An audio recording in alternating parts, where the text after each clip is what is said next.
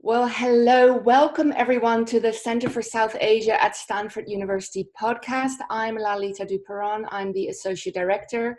And with me today is um, Dr. Asfandyar Mir. He is currently a, a postdoctoral fellow at the Center for International Security and Cooperation in the Freeman Spogli Institute for International Studies at Stanford University. Asfandyar, thank you for joining me today. Thanks so much for having me, Lalita. It's really uh, great. And I think we'll just, uh, rather than me introducing you, there is so much to say about your work. So I'm just going to hand it to you. Tell us more about what you're working on. Sure. So I'm a scholar of uh, international relations uh, with a focus on South Asia. Uh, broadly, my, my research tries to understand uh, the security dynamics of South Asia, specifically between India, Pakistan, Afghanistan, as well as the state of order and violence in each of these countries. Um, I've also uh, spent some time uh, working on and trying to understand US foreign policy towards South Asia. Again, uh, focus on India, Pakistan, Afghanistan. Um, since my, my PhD work, uh, I've been um, I've been publishing research on political violence and counterterrorism issues uh, as they pertain to U.S. counterterrorism policy, and as part of that, uh, I've spent some time studying Al Qaeda the organization which attacked the United States um, on 9 11. In addition, more recently, uh, I've started developing um, uh, a, research track related to information warfare and disinformation dynamics, um, which, is, uh, which, are, which are prevalent in South Asia. I'm so glad we're speaking today because I feel that um, there's so many questions around all the topics you work on, and um, talk about Afghanistan, Pakistan, Al Qaeda, 9 11, uh, actually back in the news because of this idea that we're fighting a war against um, the new coronavirus. Uh, so that's kind of made a comeback in terms of the media.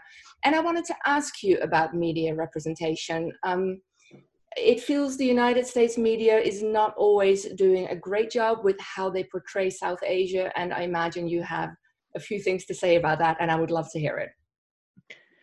So, so that's a tough one to answer. Um, I think um, the American media has not been fair to South Asia in many ways. Uh, certainly, it doesn't recognize the region for what it is. Uh, South Asia is one of the most dynamic, populous, and important regions of the world. And the future of human progress and development is is in many ways tied to what will happen in South Asia over the next uh, some decades. And South Asia also contributes to the core strengths uh, of the, the, United States as a country. For one, we live in Silicon Valley, um, and I have no problem in saying that there's no Silicon Valley without India or Indians. Indeed. Um, and, and Pakistanis uh, form a disproportionately large number of medical professionals in this country.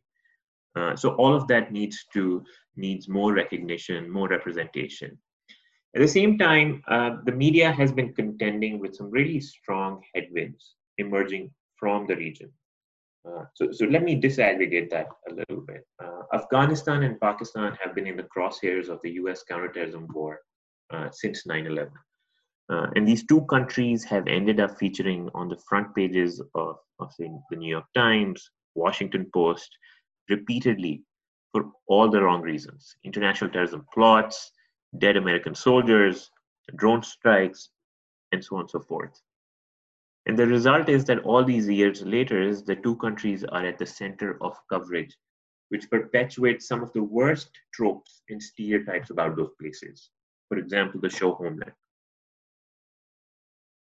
Now think about India. I think the attitude towards India has been a little bit more mixed. Uh, I'd say due to the pressures of this post 9 11 environment, India certainly gained benefited from the goodwill uh, of the media. It was it was seen as a South Asian country which wasn't say like Pakistan.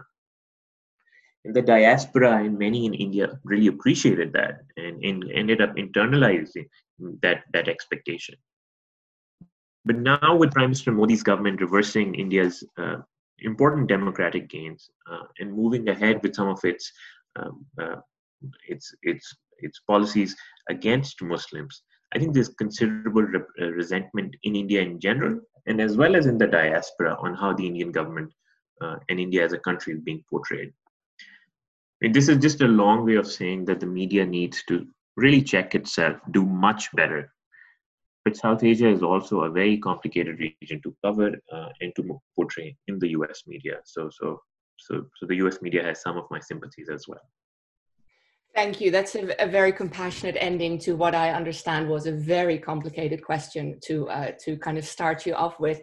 Uh, what would you say? I mean, you already touched upon some of the the major issues to come out of the, the region, but in terms of international relations, relations uh, what are some of the major life issues right now? Sure. So, so I think there are four major buckets of issues, uh, which certainly have um, you know, many sub issues within them. But let me put these four on the table. The first one is um, is the India-Pakistan relationship.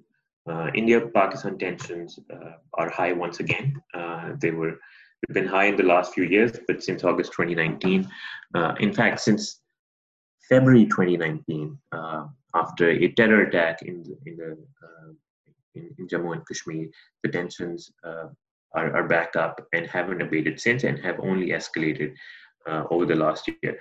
The second major issue is the US war uh, in Afghanistan, uh, and it is salient for the fact that the US government is now trying to terminate that war effort. Mm-hmm. Related to that, but also a distinct issue in of itself, is transnational terrorism. So groups like Al Qaeda, ISIS uh, are still very active uh, in the th- three countries uh, Afghanistan, Pakistan, and India, to a varying degree, however. Um, and uh, you know, the aspirations uh, of these actors to cause instability both within the region and beyond is a major issue to watch. The final issue, which is more medium to long term, but is really shaping the, the state of play in the region, is the rise of China. Uh, and China has uh, an important relationship with Pakistan. It has an important adversarial relationship with India.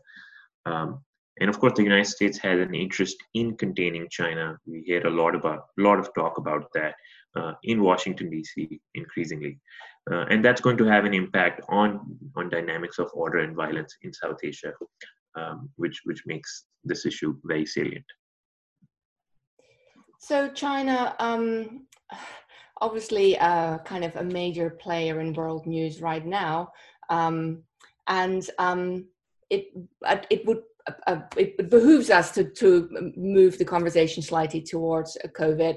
Uh, for those of you who are joining uh, us late, I'm Lalita Duperon. I'm in the Center for South Asia at Stanford University, and I'm talking to Asfandyar Mir, who's in uh, the Freeman Spogli Institute for International Studies at Stanford.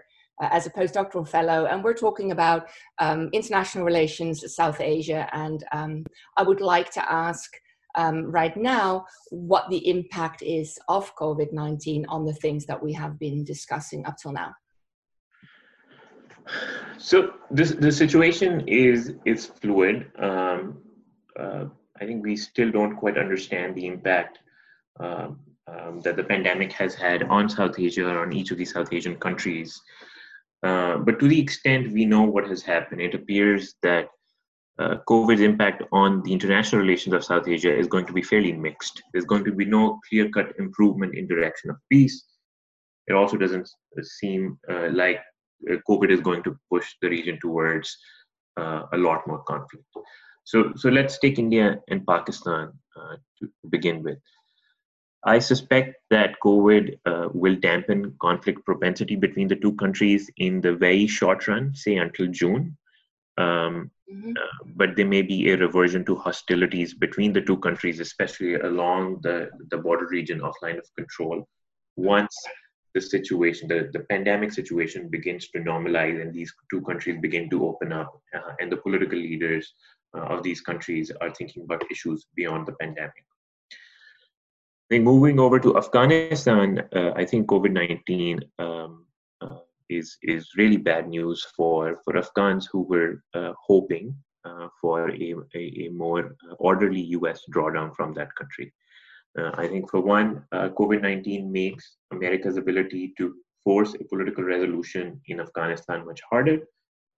In addition, the U.S. government is going to be um, strained for resources, is going to uh, face uh, some strong demands from within the country to pull back from regions uh, of the world in South Asia or in the Middle East, where it, it really doesn't need to be, uh, and and President Trump and his government um, is uh, is is keen on that, is very sympathetic to that idea. Um, regarding China, I would say uh, I think COVID has implications, uh, and, these are more medium-run implications. Uh, China has to reckon with its partner states. So, so Pakistan is a uh, is a key partner of China already. Uh, China wants Afghanistan to be a future partner, uh, and China has to has to think about the fact that these two can be destabilized, um, weakened by by COVID nineteen. Uh, and so it has to meet their critical ne- needs um, through, say, debt write, uh, write-offs or rescheduling um, uh, some of the, the aid that China, the Chinese government has given these two countries. And I think that creates an opening for the US government to sort of step in and improve its relationship uh, with these two countries if it wants to take up that opportunity. Um, but, but it's not clear as of now if the US government is interested in such a play. I understand. So uh, you you you alluded to this, but I, I want to uh, press you a little bit more about um, uh, the United States' role in Afghanistan. Um, you're you're saying COVID is is complicating um, United States' ability to end the war, but uh, can you say a little bit more about that? Because it's it's I mean, it's been a topic since Obama and, and from before, and it's kind of ongoing. And I'm, I'm just really curious how COVID is now going to affect uh, the policy that we that seemed to be in place before? Sure. So, so President Trump, since assuming office in, in 2017, has has been keen on ending uh, America's longest war um, in in Afghanistan. And um, initially, he uh, he uh, he pushed for a uh, uh, for a more militarized approach um, in, in 2017 until early 2018, but then quickly changed and, and approved um, a, uh, a political settlement uh, with the main adversary on the ground, which was the Afghan Taliban. And so in February 2020, the US government finally struck a deal uh, with the Afghan Taliban. Uh, which was uh, a fairly complicated peace deal. Uh, it was it had multiple layers. It was supposed to play out over a number of months, and it involved the U.S. government and the Afghan Taliban doing certain things at different points in time um, in order to push the country towards uh, towards a peaceful settlement. Um, and it was difficult as is. There were lots of complications. Ending such wars um, is is never easy. But COVID nineteen now really complicates that effort. Uh, for one, it has eroded US's diplomatic leverage over its squabbling Afghan domestic political partners um, the US government was trying to create a dynamic intra Afghan dialogue, a conversation between the Afghan government, the US backed Afghan government, and the Afghan Taliban. And the US's partners, domestic uh, partners in Afghanistan, were, were opposed to that, were not in favor of that conversation. Um, and, and it appears that their unwillingness uh, towards that con- conversation is likely to mount. Afghan Taliban are again reading dwindling interest uh, in the US uh, to stay on in the fight. And I think they're right. President Trump doesn't seem committed to tying the troop withdrawal agreed as part of the deal with the success of an intra Afghan dialogue arrangement, uh, which hasn't even started at, at this point. Mm. And, and I believe he probably wants to declare mission accomplished before November 2020, which is when the election is supposed to happen. Right. And, and, I think that tendency of his can really jeopardize the series of steps that need to unfold uh, for for the risk of uh, of Afghanistan returning to a civil war, say like the 1990s, can be minimized. I, I think that also somewhat increases the risk of international terrorism, including uh, uh one which can be directed towards the United States. Wow. Okay. So there's a lot to contend with. Um, and I want to just, um, talking about the Taliban, I just want to take the conversation in a, a slightly different direction where um, I hope you can helped me think um, uh, through something that bothers me about the representation of South Asia and actually Afghanistan in particular, uh, in that, um, well, we know uh, worldwide that uh, women and, and caregivers bear the brunt of the impact of COVID, uh, but we also know that uh, places with women leaders actually have a better record of dealing with COVID 19 in a, a kind of efficacious manner. Um, but women in South Asia and, and especially the countries we're talking about, uh, they tend to be represented along this binary. We either have the poor schoolgirl who needs literacy programs um, or the strong female leader um, who nevertheless derives her power from her husband or father. And um, I know this is a big ask, but could you nuance this a little bit for us? Sure. So, I mean, I think I I end up thinking a lot about how uh, instability in the region, uh, violence uh, and conflict uh, at the subnational level affects women, and the the reality is that it affects them badly. It it affects them a lot more than. Uh, uh, you know, than than their male counterparts. I mean, take Afghanistan. Mm. despite the many failings of the U.S. intervention um, in Afghanistan since 2001, I'd say one of the better outcomes has been uh, a silver lining of sorts um, the improvement in the status of women in that country. They're, today, they're more included in both public and private life in key geographies of the country, even if not all. I think rural Afghanistan um, is, is still a very different story. Uh, but the recent US deal with the Taliban um, really threatens those gains. Um, and many Afghan women are correctly worried about their status. Uh, in uh, in a future Afghanistan, um, which involves the, the, the, Taliban as as potential rulers. Um, and, and, this worry is exacerbated by the fact that the, that the Taliban aren't demonstrating sufficient clarity on how uh, they're likely to address some of these issues and, and concerns. Moving over to Pakistan, I'd say uh, in in some of the the, the conflict hit uh, regions, conflict torn places like Pakistan's tribal belt, women have suffered quite a bit. That region has seen so much misery and violence uh, over the last two decades. Um, and, and some of that violence has ended up tar- targeting and victimizing women directly. I mean, uh, now activist, icon, Nobel Prize winner Malala Yousafzai was caught um, uh, in the whirlwind of exactly those kinds of dynamics. Um, and, and, while there are some positive trends of social movements uh, of men mobilizing to express their pain due to the conflict that region has seen over the last few years or last many years, I'd say women are still underrepresented and remain structurally unable to articulate their trauma and pain specifically due to due to the conflict that that region has seen. What would you say? Sure. Go ahead. No, I, I was going to add about India. I think again, women in, in the region of Kashmir uh, are yeah. under enormous stress, yeah. especially over the last one year uh, due to the clampdown that the Indian government has imposed since August 19, 2019 after stripping that region uh, of its autonomous status. Um, there is a dearth of systematic information uh, uh, from conflict affected districts of Kashmir of, of the last two decades.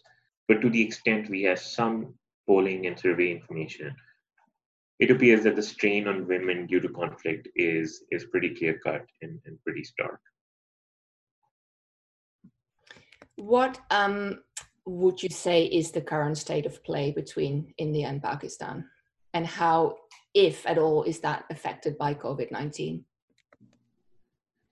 So, so I think I referenced this earlier as well, and I'll, I'll just build on that. It's it's very bad. It's very tense. Uh, you know, it's uh, it's May 2020, um, and May this time of the year is generally the start of the fighting season between the, the conventional militaries of the two countries in the border region of Kashmir. Mm-hmm. Um, and while due to COVID 19, appetite for combat uh, is, is likely to be somewhat strained. Uh, but in the coming months, as the situation begins to revert to normalcy, I expect minimal change uh, I think both sides are always trying to ramp up the cost on the border for each other's forces. Uh, so both sides will try to use this window of opportunity where they perceive the other side as weakened by the conflict to bloody each other. Uh, so I expect counterintuitively uh, for, for some escalation in hostilities in, in the coming months. From the Pakistani perspective, I'd add that this is a particularly critical summer. Um, I, my, my sense is that Pakistani uh, leaders, uh, Pakistani military leadership judges Kashmir at a precipice. Um, uh, and so the question that that I'm sure Pakistani officials would be asking themselves is that what is their grand strategy here going forward? Um, and they might try to instigate a mass uprising in, in Kashmir uh, by signaling to Kashmiri political elite and separatists uh, to form a united front. Uh, or Pakistan might try to revert to its traditional strategy of ramping up costs uh, on the Indian government by infiltrating foreign fighters and arms across the border in large numbers, uh, you know, sponsor uh, large-scale violence. But Pakistan remains under intense international uh, and U.S. pressure to not do so. So, so that's likely to be a constraint. Uh, on the other hand, India can uh, can receive this this current moment of tension with Pakistan in one of two ways. Um, you know, under Prime Minister Modi, uh, Indian government has uh, has shown an appetite for more offense with, with more proactive or uh, punitive measures uh, against Pakistan, um, or it can revert to its its traditional stance of being more defensive, which mitigates uh, um, you know the blowback uh, or Pakistan's ability to alter the situation in Kashmir. Um, Indian government is also comfortable with severe repression in the region, um, which which is likely to add to its its uh, ongoing set of problems. Uh, I mean, the final consideration there for the Indian government is that, um, at least for, for Prime Minister Modi and his political party, the BJP, uh, Indian domestic politics uh, incentivizes now offensive action.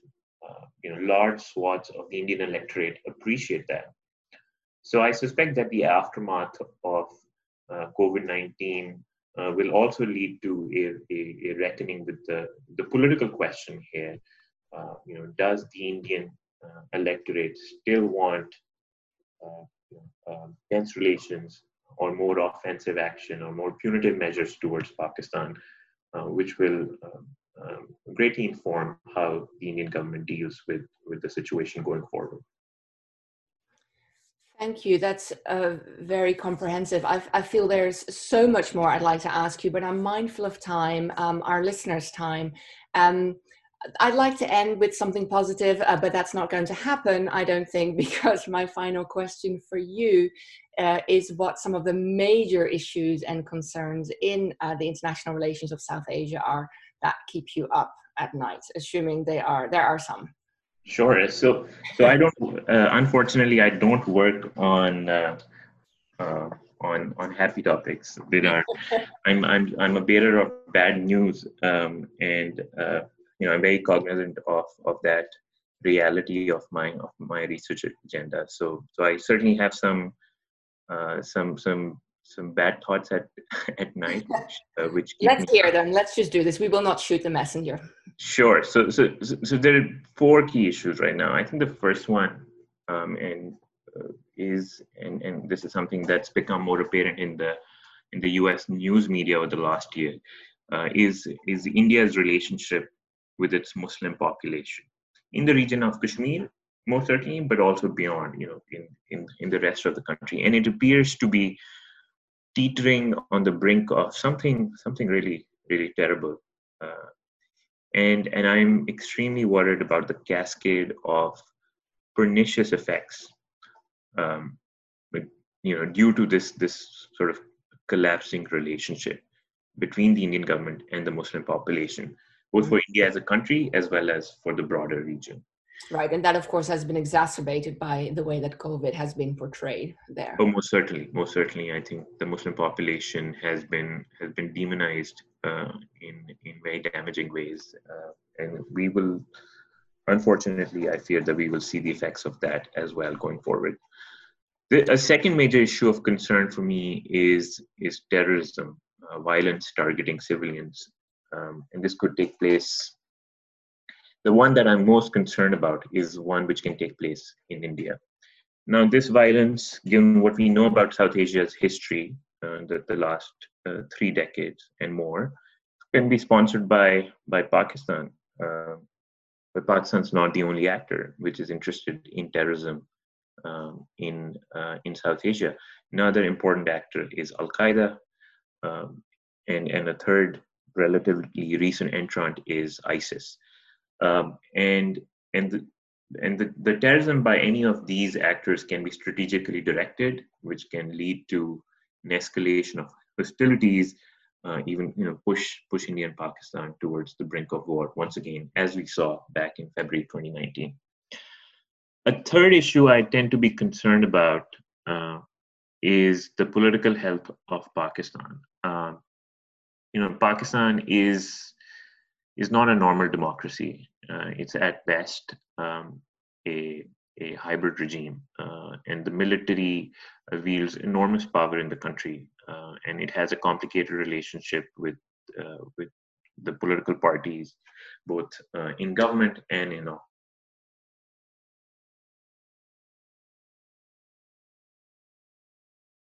and and I uh, and I worry if if for how long this delicate balance can be managed. Uh, I mean, for what it's worth, I think the military is enormously powerful and and and, and is is capable of uh, of running things on its terms.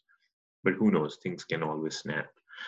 Um, the final uh, major issue, live issue of concern going forward is, of course, Afghanistan and what the U.S. withdrawal means for that country, and in turn for, say, say Pakistan and India.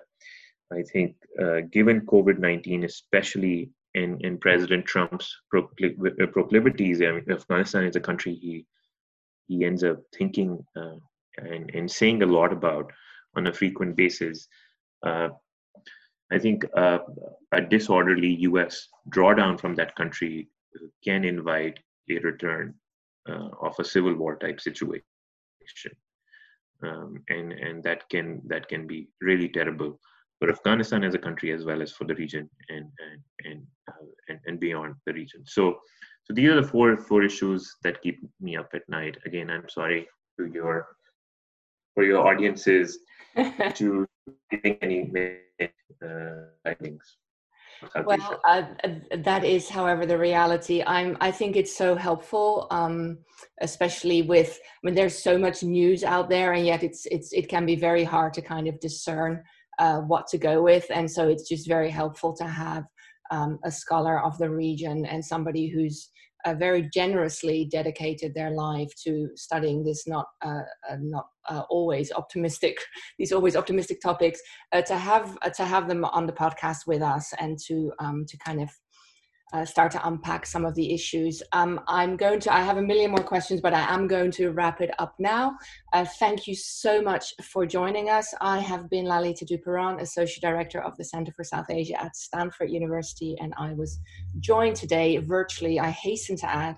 Uh, and if there was some internet instability, I apologize for that. We're just doing the best we can with um, uh, the tools we have. I was joined today by Dr. Asfandyar Mir, who is currently a postdoctoral fellow um, also at Stanford University. Thank you so much for your time. Thanks so much for having me, Lalita, and uh, it was it was great to discuss some of these issues, and uh, and I look forward to to following the podcast and and to future episodes. Thank you so much.